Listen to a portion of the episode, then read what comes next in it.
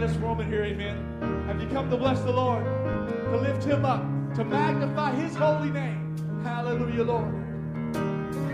We stand and lift up.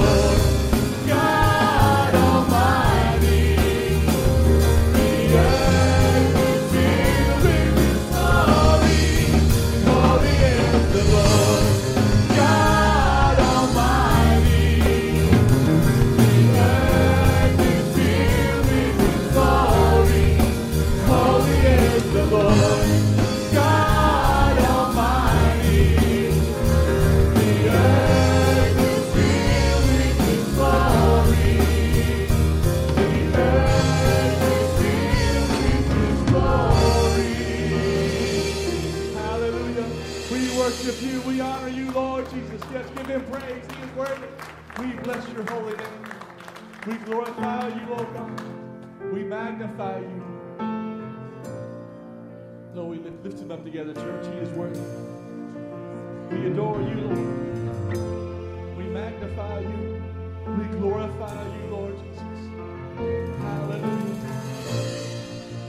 Hallelujah. Just worship the Lord, church. Worship the Lord for a moment. Take a, take back, look back and just bless the Lord together, church. Honor his presence. We magnify you.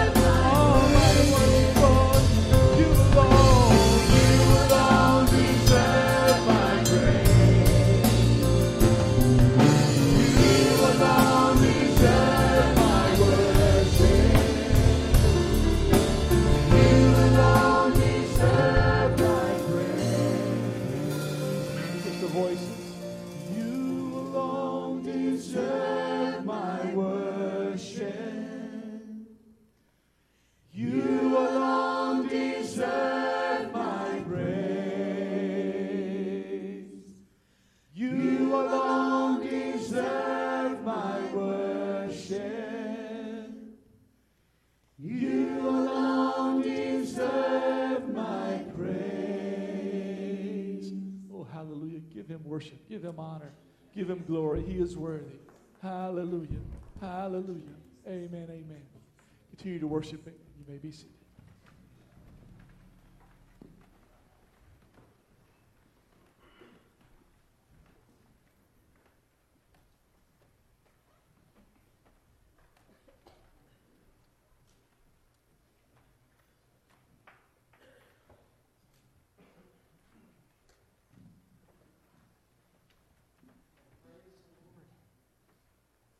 Praise the Lord. Isn't it good to be in church this morning? Amen. Look at all these beautiful faces. Y'all are supposed to smile, unless you know I'm telling a story, just trying to make you feel better. The song we're singing this morning is called In Jesus' Name, the God of Possible. How many of you believe God's able to do all things? He can do all things.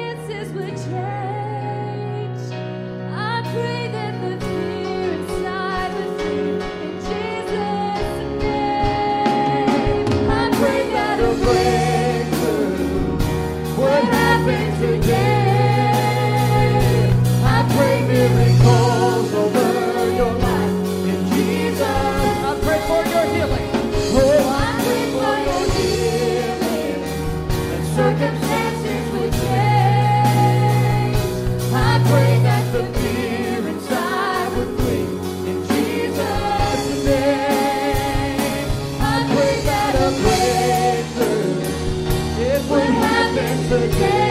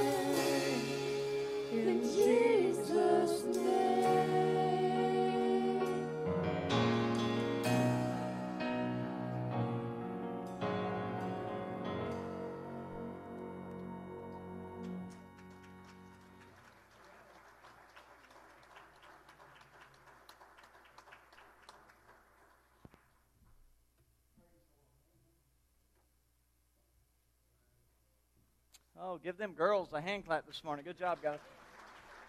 I need more floor. I don't have nothing. All right, don't start my time yet. 100 Days to Glory is still going on.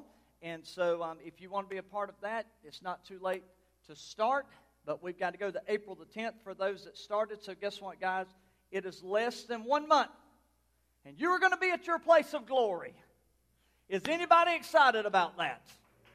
If, if, if, if you gave up something that you don't even think you liked, you love it by now. You love it. I'm telling you. I've had people tell me that they gave up some sweets or desserts and they just wanting some sweets and different types of soft drink, all kinds of different things people have done. And uh, you knew what, what you needed to do to, to bring about that, that sacrifice that we were looking to get is just for the glory of God, to get closer to Him. And so thank you for being a part of this also. Junior Talent today, lunch and practice uh, will take place today. Lunch will be provided with the practice following until 2.30 today. That's for Junior Talent. So please be here for that. Also, we have a ladies' day out on April the 9th. Put it on your calendar. April the 9th. They will be leaving the church at 7:45 a.m. That's early. Most of you women would want to sleep that day, but when you put the word shopping onto it, in Asheville Outlet Mall, and that you're stopping in Hendersonville for breakfast at a Cracker Barrel, I think, it changes everything. Y'all want to do 6:45? I'm just kidding. So 7:45 be at the church, and we'll be leaving from there doing some car hopping. I think they will be. Also, standing in the gap for widows. Where's Susan at? Miss Susan Finley, you all know her, she played our piano this morning. She has taken over that ministry, and we're really excited about that. Can we give her a hand clap this morning for doing that for us when you had a, a gap? Pun intended, we had a gap to fill, and God has allowed us to fill that gap. And for all the widows, listen closely.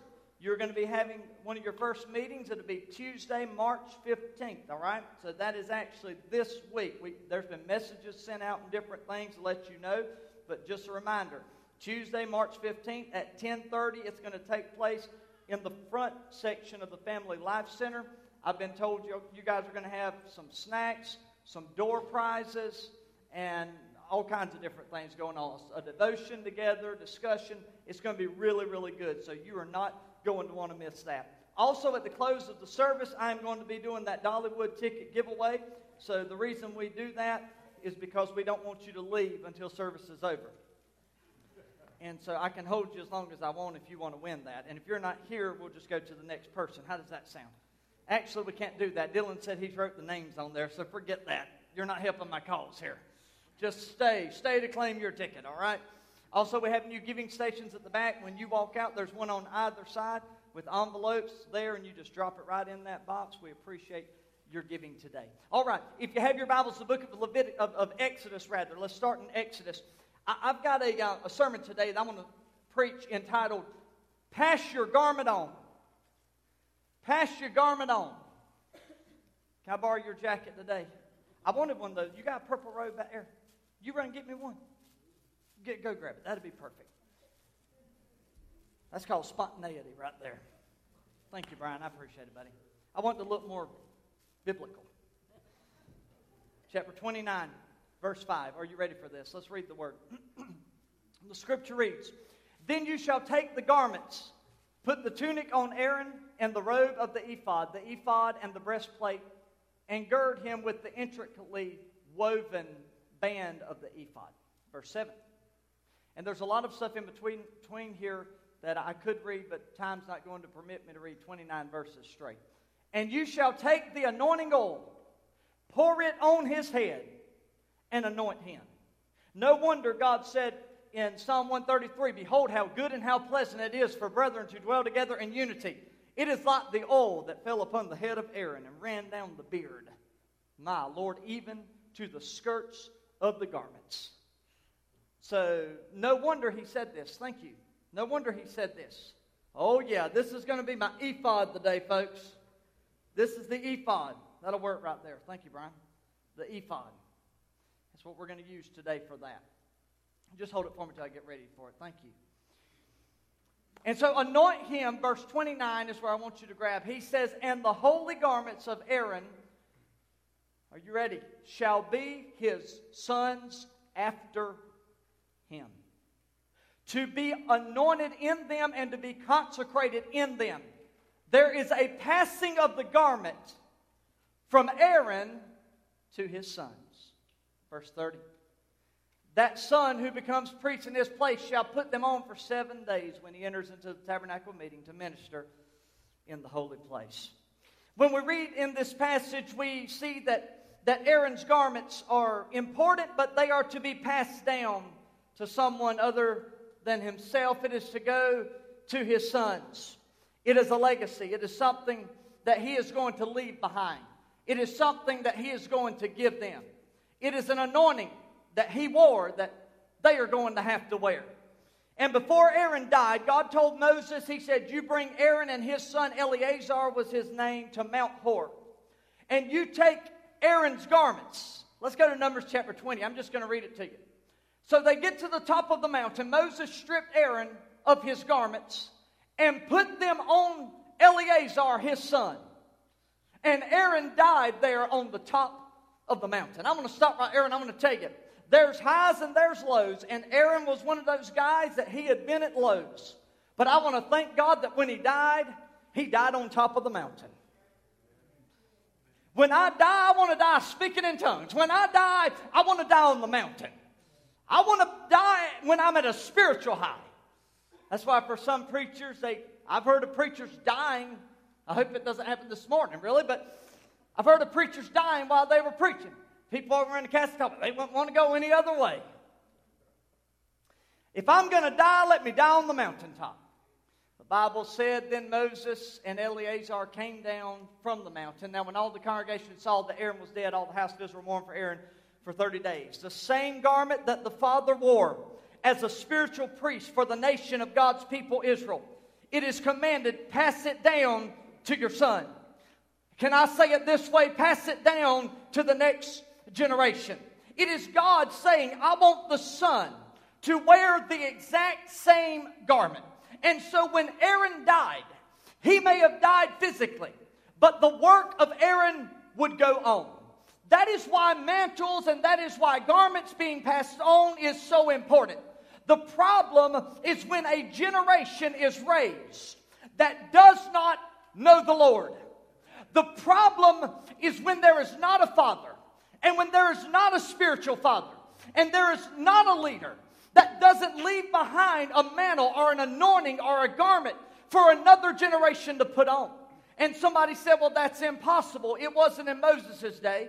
Moses passed it on to Joshua, and of course, they spent 40 years. You remember they spent it in the wilderness. The Bible tells us that from these generations there rose up one generation that knew not the Lord and did not know what God had done for them. That is why it is so important that if God has done something in your life, you need to tell your children about it. If God has done something in your life, you need to share it with this next generation. The, the days of holding it in and trying to keep it private between us and Jesus are over. God is calling for a passing down of a garment on another generation. We can't afford to hold it in any longer. We cannot afford to just talk about it or think about it in our mind the way that church used to be or the way that the Spirit used to flow or the services we used to attend and we remember when and this and that and the other. We need to share that with our children lest we have a generation that is less fortunate than we are and they grow up without an anointing. Thank God for Aaron and thank God for Moses and thank God for a garment that is laid on Eleazar before he's gone. So we need to know about passing down the garment of faith. There is nothing more complicated. There is nothing more challenging than family life. Can anybody say amen? But it was God that designed the family. And the thing about the family is, it is some of the best things that we've ever experienced in our life. A matter of fact, we could say that the family has brought about some of life's greatest joys. I mean, we could look back and we can talk about how good it's been. Oh man, you remember that vacation. But we can also look at the family and it's part of life's deepest sorrows. But you know one thing you learn about family is family's there. Listen, we got some issues, but at the end of the day, what does family do? What's the famous words? We stick together. It was not by accident that when God created the family and the head and all of these things, there's no accident that when He started talking about the church, that it sounded a lot like the same thing as when He made Adam and Eve. Because He wanted the church to understand Christ is the head. There's leaders under that, but we are one body. So there is no wonder what God calls the church in His mind is family. So it is a shame when as church we, we lose that sense of family. Because when we know we need somebody, we can go to our family. Let me tell you, in the church of Jesus Christ, it ought to be the same way. That when we need somebody to help us, we ought to be able to find it right inside of these four walls because this right here, folks, uh, is family, and God stresses the importance of it. So every one of us is born into what we'll call a royal priesthood. 1 Peter 2 9, but you are a chosen generation. You're a royal priesthood. You're a holy nation his own special people, that you could proclaim the praises of him that called you out of the darkness into his marvelous light. So God says, when I look at this family, we are unlike other families in our neighborhood. We are not like the Joneses. We are not trying to keep up with the Joneses. We are a different kind of people. We are a peculiar people. A matter of fact, the Bible tells us that we are in a way, we're kind of strange. We are aliens in this world. We are called to be part of not a worldly world, but we are called to be a part of a holy nation. A nation that God has brought together. A group of people called a family, a church. Your family is not like any other family. This family has been born into the body of Jesus Christ. We are a priesthood family. He said, We are a royal priesthood. So we are not ordinary, we are a priesthood family. And priests wear robes. And so when you wear the robe, I'm just going to wear this thing. Hopefully, it's not too long and I trip over this thing this morning. I've always wanted to preach in a robe, anyhow. This is my moment, praise God. I'm from a royal family and I've got a royal garment. And if I'm wearing this garment, God has given me this garment because one day I am going to take this garment and I am going to pass it down to the next generation. It is so important that you, mama, wear your garment well. It is so important, daddy, that you wear your, wear your garment well. It is so, it is so important and crucial that spiritual mothers and fathers within the body of Christ that they wear their royal garment and they wear it well because there is somebody coming after us that is looking at us and they are watching us and they want to know how where we're going to wear this priestly garment. Somebody said, "Well, I teach my kid how to play baseball." Well, that's good. I'm glad that y'all get in the yard and I'm glad you can throw a ball. That's great. I'm glad you can go outside, you can teach your kids how to play basketball and, and to kick a soccer ball and, and the hunt and the fish, and all of that is good. But can I tell you something about your children? Are y'all ready for this? They watch you in the good and the bad times. See, my kids know me better than y'all do. And I'm going to tell you, I don't try to paint this picture perfect. You know, when I preach sermons like this, people tell me, oh, you're just trying to get on the snow. when I preach a word like this today that's going to challenge us, I'm preaching to me too and my family. This isn't just for y'all's family, this is for our family. And so I don't, I don't want to paint this pretty picture as if I've just I've got this perfect little world. I got this fairy tale Facebook, Instagram life. Sometimes it gets rough around our house. We argue in my house. We get mad with one another in our house. We do things that, quite frankly, just make the other feel unpleasant. Kids forget to take out trash in our house. And we say if you don't take your trash out, you don't get your allowance. I mean, it's, it's the same thing in our house as it is in your house. But what I want you to understand is I've got on a garment. And the Holy Spirit convicts me and says, You are not just a normal father. You are not just a, no- you are a priesthood father. Oh, God Almighty, help. And you are wearing a garment that one day you're going to pass down to those kids that know you. And it depends on how well you wear your garment as to how well they're going to wear theirs. Man, you talk about stir you up. That should stir us up to the core. What garment are we passing on to our children? And not only are we passing on to our children, but we are passing this on to our children and our children's children. And they're even to the third and the fourth generation. We are passing this down. Listen to me. It is either going to be a generational blessing or either we can create a generational curse. Now, I want to give you really quick what kind of garments we're supposed to pass down, what we've got to wear. The garment of praise would be the first garment that I need us to wear. We should transfer the garment of praise from one generation to the next generation. We ought to be a church of praise. We ought to, you know, when God said this, He said, My house is a house of prayer. It is a house of praise. It is a house that you're supposed to get together to worship and lift up the name of Jesus, but you have made it a den of thieves. What have we turned the church of God into?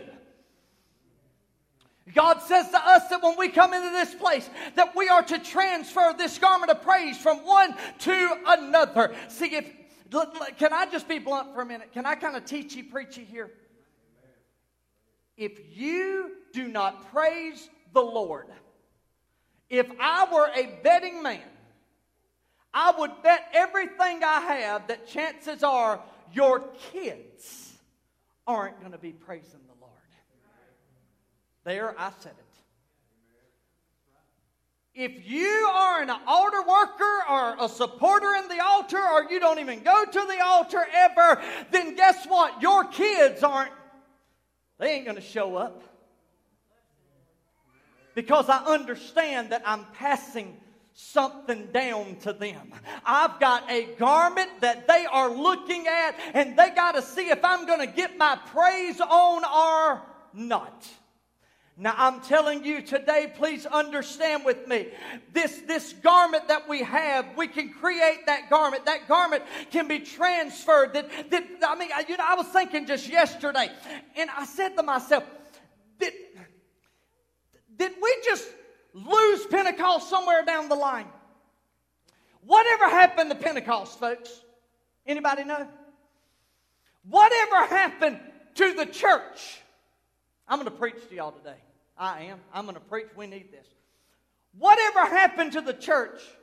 You know, I remember Susan. I was growing up. I was I was just a little kid. I was Branson Ansley size. I'm just a little fella, and I remember coming into church. This is no life. I'm lying. I'm dying.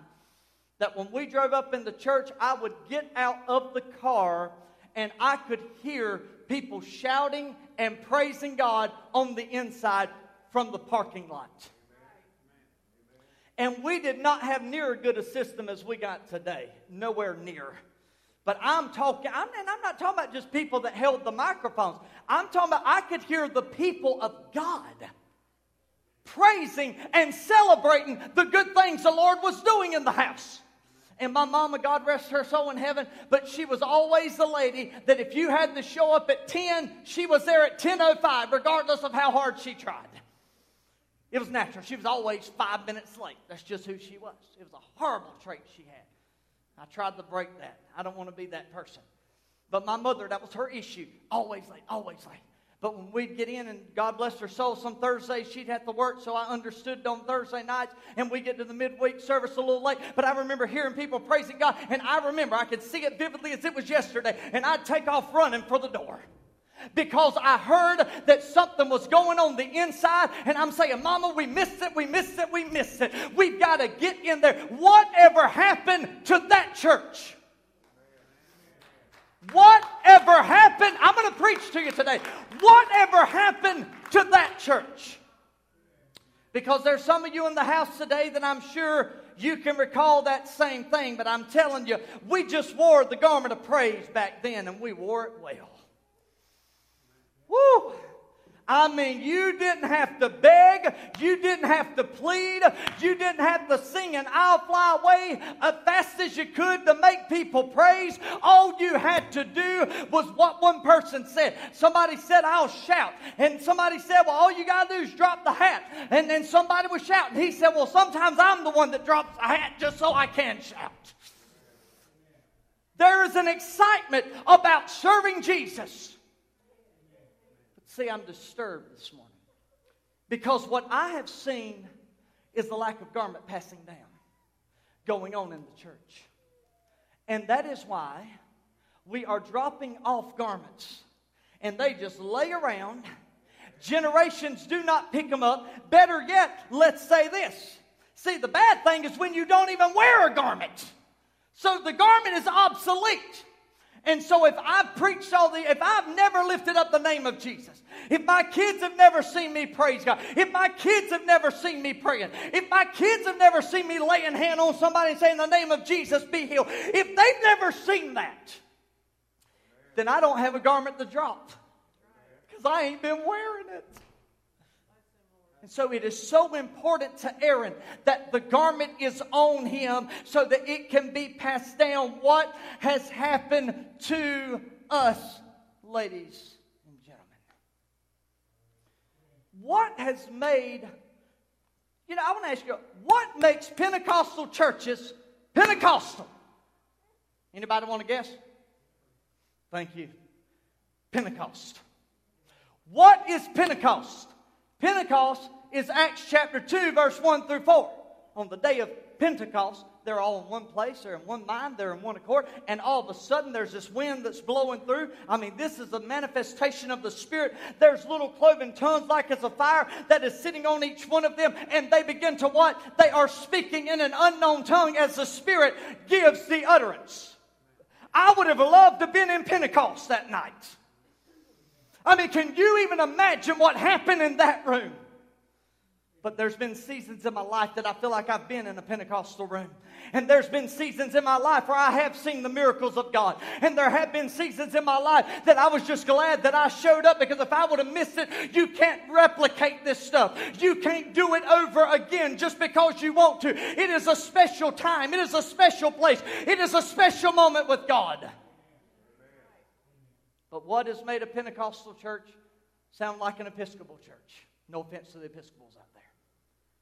That's the way they worship. That's the way they've always worshiped. God bless their soul. But it's not who we are.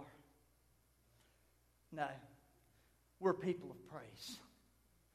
I think we need to remember that. And this is more than just an emotional kick. Praise is about Jesus. And when you begin to lift up the name of Jesus, yes, you will get emotional. Yes, you will start feeling something in your soul. But you are not doing it for a show. You are not doing it so people say, Look at me and what I do. When you praise God, it's like there's nobody else in the room but you and Jesus alone. That's when true worship's taking place. When it's just you and Him and it's like nobody else even exists.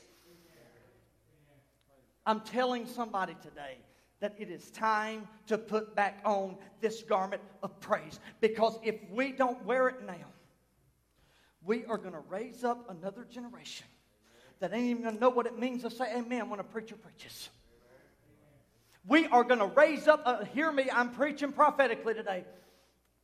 We are going to raise up a generation that when somebody, like when I was in the Baptist church, I will never forget it, my grandmother, they had the old ashtrays in the front, that kind of Baptist church, Southern Baptist. That's the Baptist church. I wondered why my daddy got saved for about six months, and I wondered why he became a deacon. It's because he smoked, all right? And they just put We're in that Baptist church. They got a preacher in there that I used to call him Bapticostal because he preached a lot like I did. And I thought, well, that's not normal Baptist preaching. What in the world? He got to preaching one night and he was just a shaking and the pulpit was just a moving. He had a little podium and it was about to flip over. I thought, my Lord, there's an anointing on this man. So, being Pentecostal and young and dumb, I just shouted one loud, Amen! I couldn't hold it in any longer. He was literally preaching me happy. I'll never forget it. I'm about 12 years old, maybe. Went to church. I remember I was sitting there and I remembered seeing everybody. They started looking because it was so abnormal for somebody to say amen while a preacher preached. And they were like, who in the world is that? And it's this little Pentecostal boy back there that just wants to give God some glory because a preacher is preaching the word. And all I wanted to do was help him get there. I wanted to help him out. He was, I had to wear the garment of praise because I had already been to church and I had already seen mama wear it and she was wearing it good. I had seen mothers of Israel wearing it and they were wearing it good. So I said, why shouldn't I try it? So if we're not careful, we raise a generation that doesn't even know what it means to celebrate God in the middle of church. When they shout, Amen, Hallelujah, preach, preacher, they are more of a disruptance and disturbance to the service. Oh, come on now. Than being viewed as actually just putting on a garment of praise. Every dad should be a praising dad. Every mother should be a praising mother.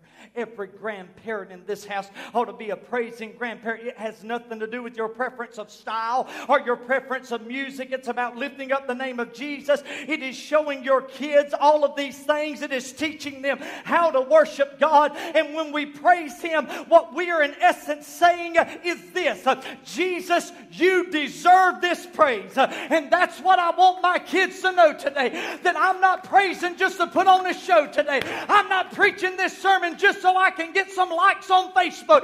I'm preaching today because I've come to lift up the man that died for me, uh, that resurrected from the dead for me, and that's coming back uh, one day to get me. That is the reason I'm doing what I'm doing today.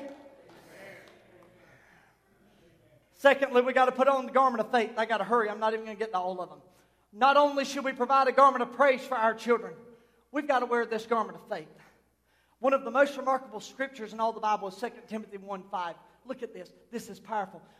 He said of Timothy, this is what Paul writes When I call to remembrance the genuine faith that is in you, which dwelt first in your grandmother Lois. Can you pull up verse 6 and 7 for me, too, while we're there, Chevy? I'm going to look at both of those. When I recall to remembrance the genuine what? The faith the faith, the garment of faith that you've been wearing, Timothy. But it dwelt first. Go back to verse 5. It dwelt first in your grandmother. So your grandma Lois had on a garment of faith. Your mother Eunice had on a garment of faith. And I am also persuaded it's in you also this genuine faith, this garment of faith. Do you understand? Do you see the passing down? It came from grandma to mama, it came from mama to her boy.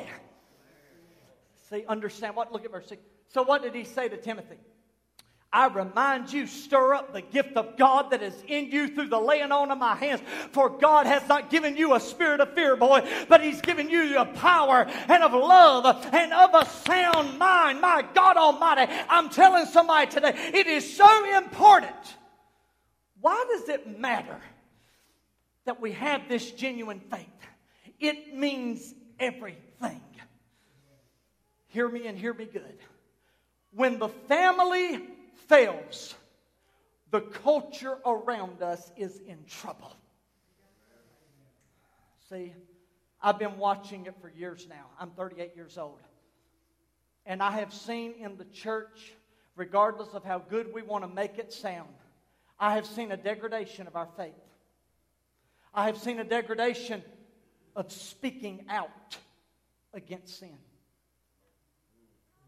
I have seen a generation that cuddles and pets and pampers people because they don't want to offend them. They ain't got no garment of faith. I don't care what they say. All they trying to do is raise a church, get more people, and get more money in their pockets. They ain't got nothing to, about true, genuine faith because true, genuine faith convicts us. True, genuine faith brings us to a place closer to God. Are you hearing what? I'm, why does it matter? See, when the family fails, when we stop wearing this genuine faith, this garment, all of a sudden there's something that happens to us. The culture, the world around us begins to go to hell in a handbasket. And so God is calling for us today. He said, I want you to stir up the gift. Stir up this faith inside of you. I want you to understand today that the gift that God has put in us, the faith that we are wearing, it should burn in us like a fire shut up in our bones. He says, Timothy, I need you to go back to the days that you remember grandma and mama we can transfer this garment of faith to our children, to our sphere of influence. That is why every single week I go to a school and I, I'm a spiritual father. That's all I'm trying to be, is a spiritual father to a kid in need. I may not be able to change his life in 25 little measly minutes, but when I go in there, I want to make sure that I got my garment on and that he knows that I'm a man of faith. He knows I'm a man of God. And he, oh, come on, somebody. I'm telling somebody in this house today, if we've ever put it on, we need to put it on now. I mean, does your children have enough faith to pray? I mean, do they have enough that when sickness and, and, and, and trouble comes, will they just fall to pieces? Or will they do something different? Will they run to every secular source in the world to try to find solace and peace? Their first reaction ought to be to cry out to God and, and call together a solemn fast. I mean, they ought to say, I know that I can call on Jesus. Why in the world would they know they could call on Jesus? Because I got a garment and I've been wearing it. And they know that when trouble hits, that's what we do. We just simply call on Jesus. Wear the garment. Don't half wear the garment. If you are going to wear the garment, then wear it all the way. I don't need no half cut garment. I don't need to be, oh yeah, praise the Lord. Oh yeah. During the week, we can do like this. During, during Sunday, we can do like this. I mean, we can shout on Sunday. I can put on the garment of faith, the garment of praise. We're going to get our praise on. And your kid over there saying, I ain't seen that garment all week. This is all I see. What in the world's going on, the mama? And thus we come up with the word that God called many times, Jesus said, they're hypocrites when they show up and try to put on a display in their garment. Oh, God, I praise you. Oh, I, I tithe, I fast, I do. And everybody else that's been living with them's over here looking at this, and I don't see no garment of praise. I don't see no garment of faith. Listen, if you're going to wear the garment, you need to cover in that thing. You need to put the whole thing over you. You need to cover yourself in prayer. You need to cover yourself in faith. See, understand with me. If God help Jimmy today, I, I'm out of control. Listen, That's fine. Just leave it there. Ernie, I was thinking last night. I, I stayed up late and I couldn't sleep. That hour just kind of messed me up. You know what I'm saying? And I was laying there thinking, and I had like a lapse in my memory. And I was thinking about this garment, and I thought, you know, my mama wore that garment well. My daddy didn't wear the garment well. All daddy did was drink. But mama wore the garment of praise and she wore it well. She wore a garment of faith because her whole life was about faith. Her whole life was about church. It was so much her life that if service ran over on a Thursday night and I had school the next day, that she would put a little blanket under the pew and say, Go to sleep, son, if you need to. And I had gotten so used to garments of praise and shouting and rejoicing that people could stomp on the floor and shout, and I'd just sit there and sleep like a baby. Wouldn't even bother me. Nowadays we do that. Just ah, scare the life out of them. I was sitting there early last night, laying or laying in my bed last night, and I said, "You know, I wonder, my mama, a mama of faith. I wonder. See, I just scared a baby right there. I wonder what would have happened if on a Sunday morning I got up and I walked in and said, Mama, are we going to church today? Laying in my bed, I thought to myself, I said, My mama would probably spank me. and say, Don't you ever say that again. Does anybody know what I'm talking about? I am stirred in my spirit today because the only reason that I would have asked Mama that is if she had wore half of her garment of faith. That's the only reason I would even be able to question that. But I knew before I got up, you're going to church. And I knew that when I, listen, I was sick one night, and I remember Mama telling me, she laid hands on me, prayed for me, and I was like, Mama, I still don't feel good. And she's like, fine. She gave me a dose of Tylenol and said, You go into church, you can pray at the altar.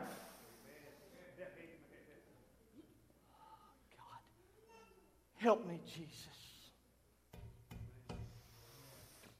I'm going to leave you with this one, and I'm gone.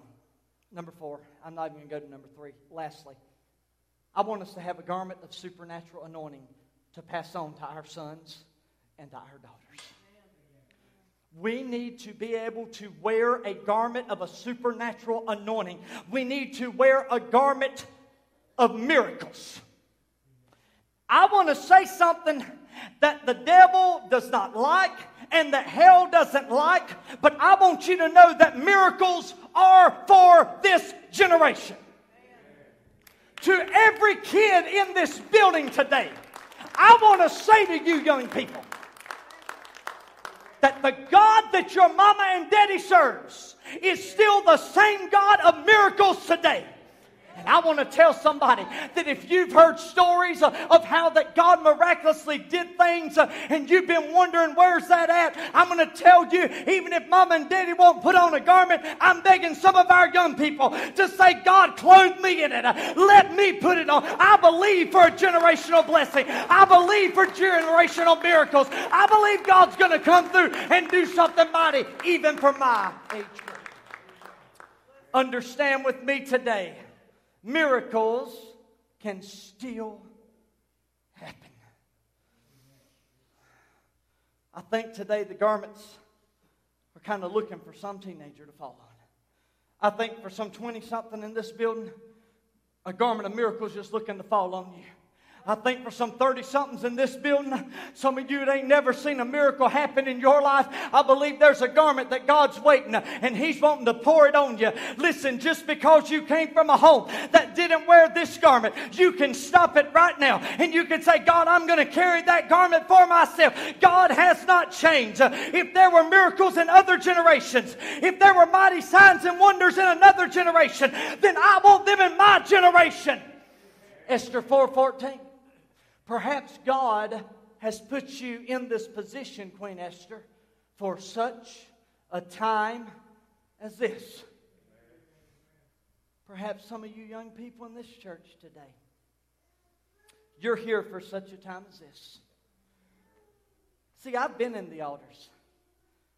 I've been the kid in the altar, speaking in tongues with my hand on somebody's back, much, much older than me, many years my senior.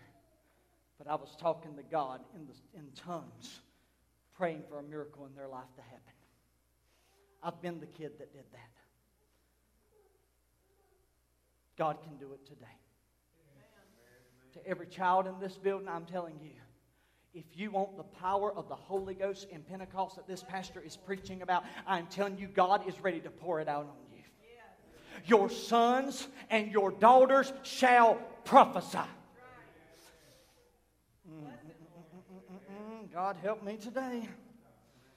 There, there's Elijah and Elisha. Just flip those, they'll work.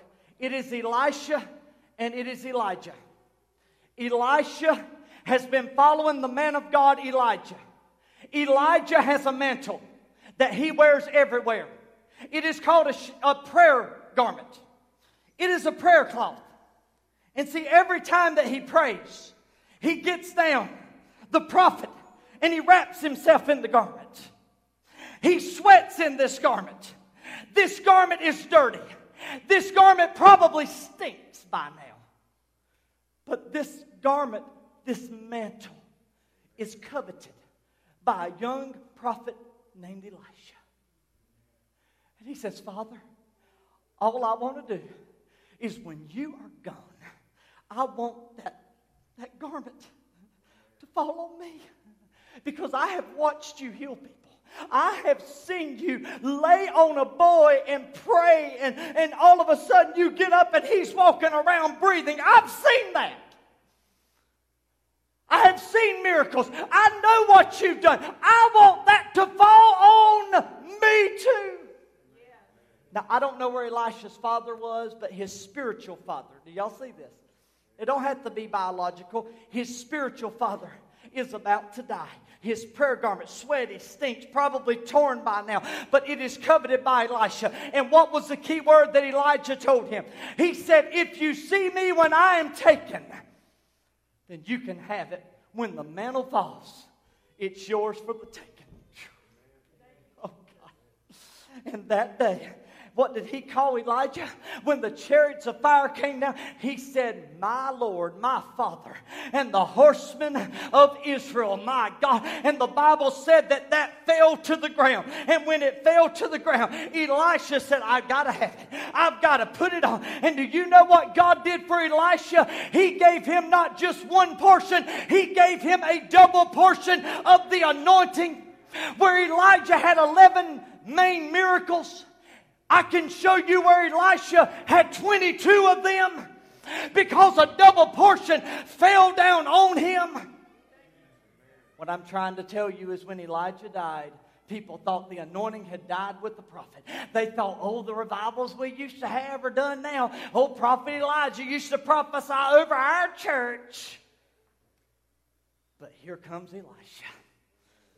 And he says, I've got the garment now and revival breaks out and oh what they used to have back then 20 years ago in Elijah's revival. All of a sudden, Elisha's revival is bringing in double the harvest, uh, double the miracles. Uh, what are you trying to tell me? I'm trying to tell you, even if we've allowed a generation to miss out on this garment of anointing uh, and this garment of supernatural healing, I'm saying to another generation, today is the day to pick it up because God's going to do more in your generation than He ever did in theirs if you are willing to wear the garments.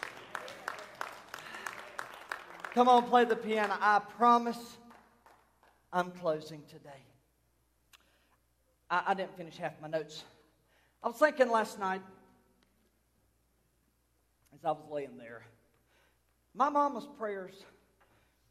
I, there are generations of prayers and anointing and consecration in the garment that you are wearing today? Somebody grab that, and I appreciate it. There is anointing, consecration, dedication in the garment that you're wearing today. When my daddy died, if he would have left me anything, he probably would have left me what they call Lord Calvert liquor. Anybody know what I'm talking about? Say no, preacher, never heard of it. That's all he could have left me. A bottle. That could have been my heritage. That could have been what I wore for my children. I could have. I could have picked up some man, daddy did it. I might as well too, right? Let's, let's wear that garment.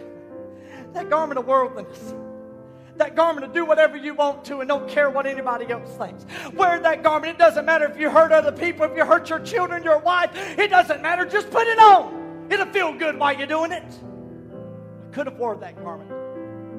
But I waited a few more years until Mama left this world. And when she did, I saw it fall. And I thought to myself, my mama's prayers are the reason that I'm even wearing the garment that I've got on. Yeah. I'll take that garment. Because with this garment,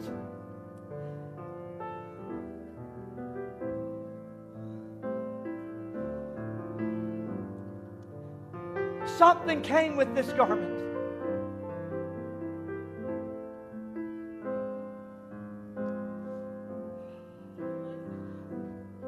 Money can't buy it.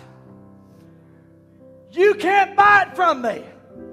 You cannot have it because it's not for sale. But with this garment came an anointing. With this garment came prayers that I'm telling you, she prayed at night. And when I walk in the room, I would have a cracked door and I'd hear say, God, would you please make my boy a preacher? Yes, I'll take this garment and I'll wear it today. And I will wear it proudly. I got to close. I got my contact all messed up from crying.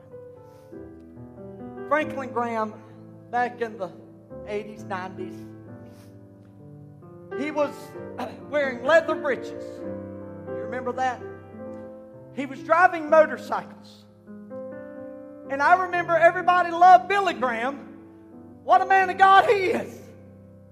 But see, sometimes before the garment falls, you got to get your own garment too. And he was wearing one. He was doing it his way. He was reaching a different group of people.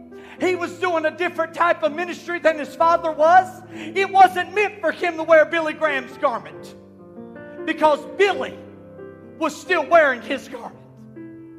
So Franklin just wore his. And I remember in the 90s, whenever we had some people in our church that said, Oh, this guy is worldly. Look at him in his leather breeches and he's, he's driving this motorcycle. Looks like he's from Hell's Angels. He was a good man. He was just doing it different. But guess what happened? One day Billy Graham died. And guess who's wearing that garment? And he's wearing it good. He's wearing it well.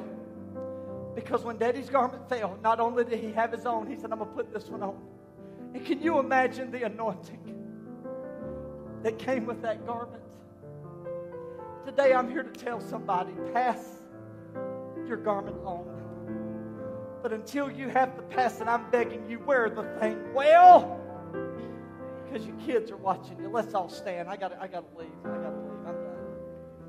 Father, in the name of Almighty God, I am asking you to stir us, God, in our spirit. I am asking you, Father, to let somebody in this house today put on their garment and wear it proudly. I'm asking you for people today as I was laying there last night praying. It's as if I could see those half worn garments. And something in my spirit was saying, Would you just tell them today to put the whole thing on? Because their kids watching. God, in Jesus' name, stir us in our spirit. Stir us in our spirit. What song you play? Anointing, Holy anointing, fall on me. would you fall on me? Anointing, you want to pray today, the altar's open right now. It's open right now. If you feel the need to pray, put on your garment. Wear your garment well. Wear your garment well. God help me today.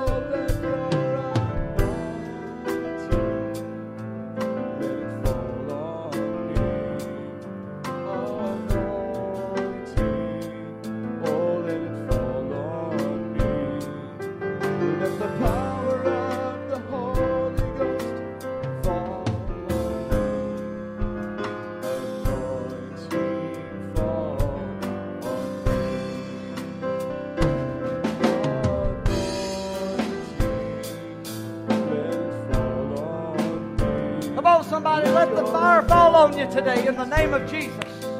Hallelujah. Lord, I want to see a supernatural thing.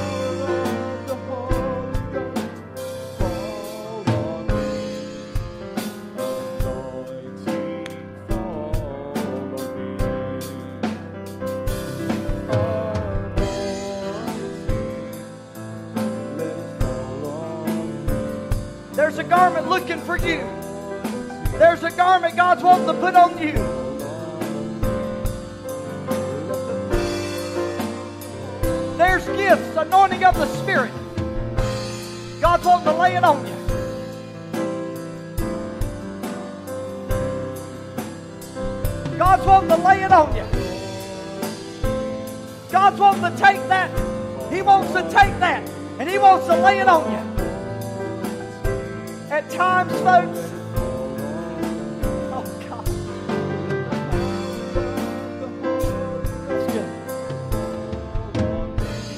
Right here. Just keep playing. Listen to me. I want to tell y'all something. And this is the honest to God truth. There's times that I go to put on my garment. And I'm not going to lie to you. It is so heavy. So heavy. Maybe it's that day that I just don't feel it. You know, I don't feel like doing it feel like being a Christian today. I don't, I don't feel like I don't feel like preaching today. But I put it on anyhow. And sometimes, Jeannie, it's so heavy. I'm walking there, oh God, I can't carry this garment anymore. The responsibility, because with anointing comes accountability. And with power comes responsibility. And if we're not careful, we can mismanage that anointing. And God has to keep us humble God has to keep us right. But I put it on anyhow. And I come in here and it's amazing that when you start operating in the anointing, all of a sudden that heavy thing becomes like a feather. And you just feel better and you felt all week long. And you were tired when you came in, but now, boy, you're so excited. So today, I got to tell you, if you want, if you want one of these, if you want one of these robes, when God lays it on you, it may be heavy. See, our brother here, he's praying in the altar, but he can feel that something has been placed on him that was not there before. So today, if you're not willing to carry the burden and the weight, that's why a lot of people don't wear the robe. That's why they don't wear the garment. Because the garment gets heavy. The garment takes my time. The garment takes my energy. The garment makes me struggle sometimes. It makes me a target for the enemy. It puts an X on my back, and Satan says, There it is. He's trying to wear that garment again. I'm going to go after him. I am going to attack him with everything I have. So don't think today that wearing the garment is easy, because that is a lie from hell. It gets heavy sometimes. But that doesn't mean we take it off. We keep wearing it. Sing it one more time. I, I. Jesus.